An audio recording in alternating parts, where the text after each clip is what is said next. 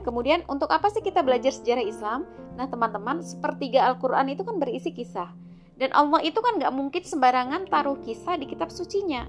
Berarti belajar sejarah Islam itu penting banget. Bayangkan saja loh, sepertiga Al-Quran itu isinya sejarah loh.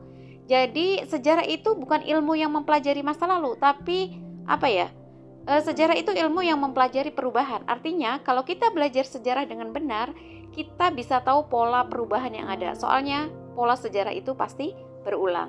Nah, praktek nyata Rasulullah dan para sahabat sebagai muslim, kan kita harus mengikuti Al-Quran dan Sunnah. Nah, tapi gimana cara praktekin Al-Quran dan Sunnah di kehidupan nyata? Jawabannya ada di Sirah Nabawiyah. Jadi, fungsi dari Sirah adalah jelas, cara praktek Al-Quran dan Sunnah di kehidupan nyata.